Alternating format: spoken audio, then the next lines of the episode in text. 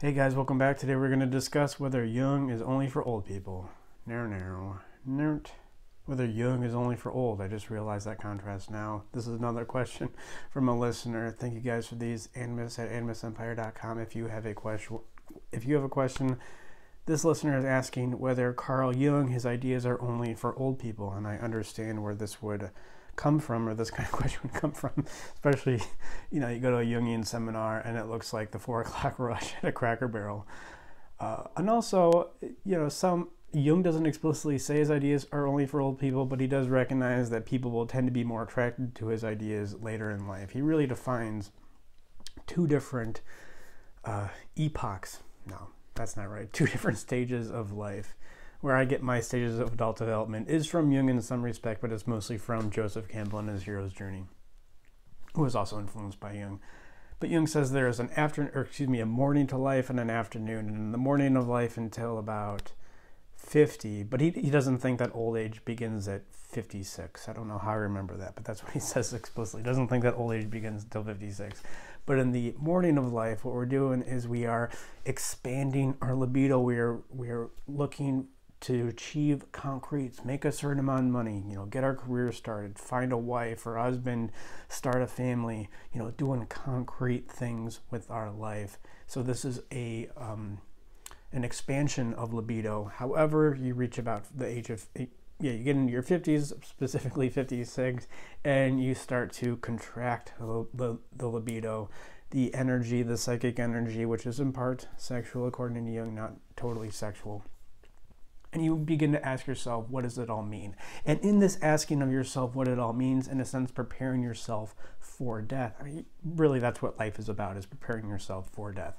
You're going to be on your deathbed at some point. How can you be at peace with that moment? That is a good question to ask yourself throughout your life. But specifically, that's what you're preparing for after you turn 56. And then the libidinal energy, it contracts, it goes inward, you start to turn inward on yourself, and that's where you really start to get a lot of Jungian ideas, specifically his ideas on archetypes, which is what Jung is known for, you know, figuring out how, you know, patterns of your behavior, how you are in a sense being a good human, whereas before, even though you are living out some archetypal patterns and finding a wife and children and, uh, yeah, finding children, making children, or adopting, you know, whatever, it's the same thing you know, getting a house, getting a, a, getting to a certain status that you think is acceptable. That's of course archetypal, but it doesn't become conscious until uh, later on.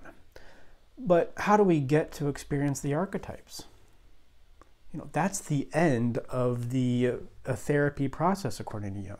We've talked about this before. It goes anamnesis, talking through important issues in your life, talking through, especially your emotions behind them, and taking responsibility for those emotions. I would argue. Then you look at your dreams, then anima integration. I mean, dreams and dreams is an archetypal. Then you look at anima integration. How do you make use of your emotions in a sense? Then you get archetypes, and then from there, you develop a self. So, while you may not be ready to really discuss archetypes till you're older, you need to, to put in the stages. Uh, yeah, you need to go through the, the prerequisites for that, and that is anamnesis, dreams, anima integration, which is all something that uh, young people can do. And, you know, especially what Jung talks about a lot, especially in volume five, Symbols of Transformation, is parent separation. I mean, this is what that young girl who he portrays goes through, who we know eventually develops schizophrenia. And what, what he what his point was is, is she has not separated properly from her parents. And because she is unable to do that she was not able to in a sense place her libidinal energy out in the world in a healthy way and develop a, a healthy relationship with this italian officer who she had a crush on. So there he's implicitly saying that his therapy his kind of ideas can be useful for for younger people I mean, I think that the main distinction here is there is a unconscious, there's a collective unconscious, which is again what Jung is known for, but there's also a personal unconscious, or what I call the subconscious in my book, Man's Guide to Psychology. And I don't know if Jung would say this, I don't think he ever said this explicitly, but if you're young and in some kind of Jungian therapy, or how therapy can be helpful for you, is managing your personal unconscious. So if you can't, you know, expand your libido in a proper way, you know, seek a, a woman who's going to be a good mate for you. Um, you know, develop a career, even separate from your parents.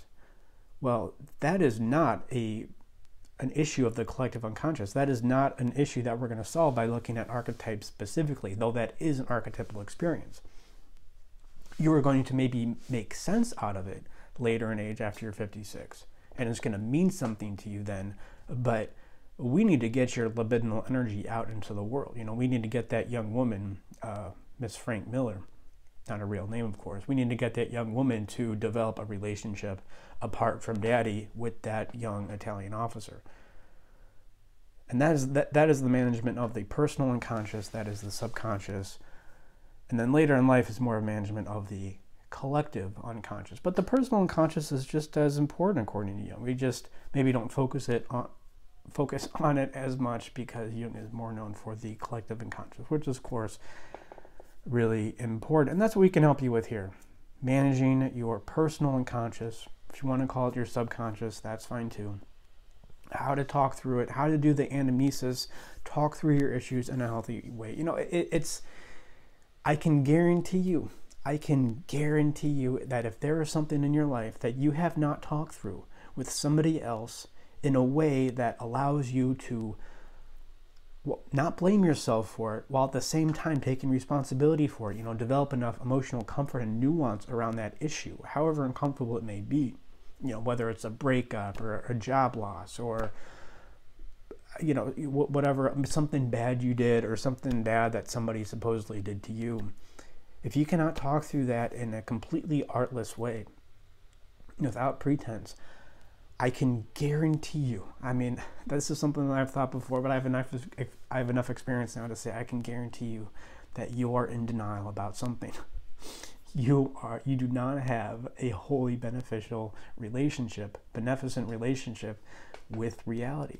So this is what therapy is for. So you can talk through these things. That's where we begin to talk about these sensitive issues, not the end. So we can go on to create a better a better relationship with reality, and that is of course, something that we can help you with here, animusempire.com slash schedule. Thank you guys. And remember that Carl Jung is for all kinds of people, even those of us who don't eat dinner at four.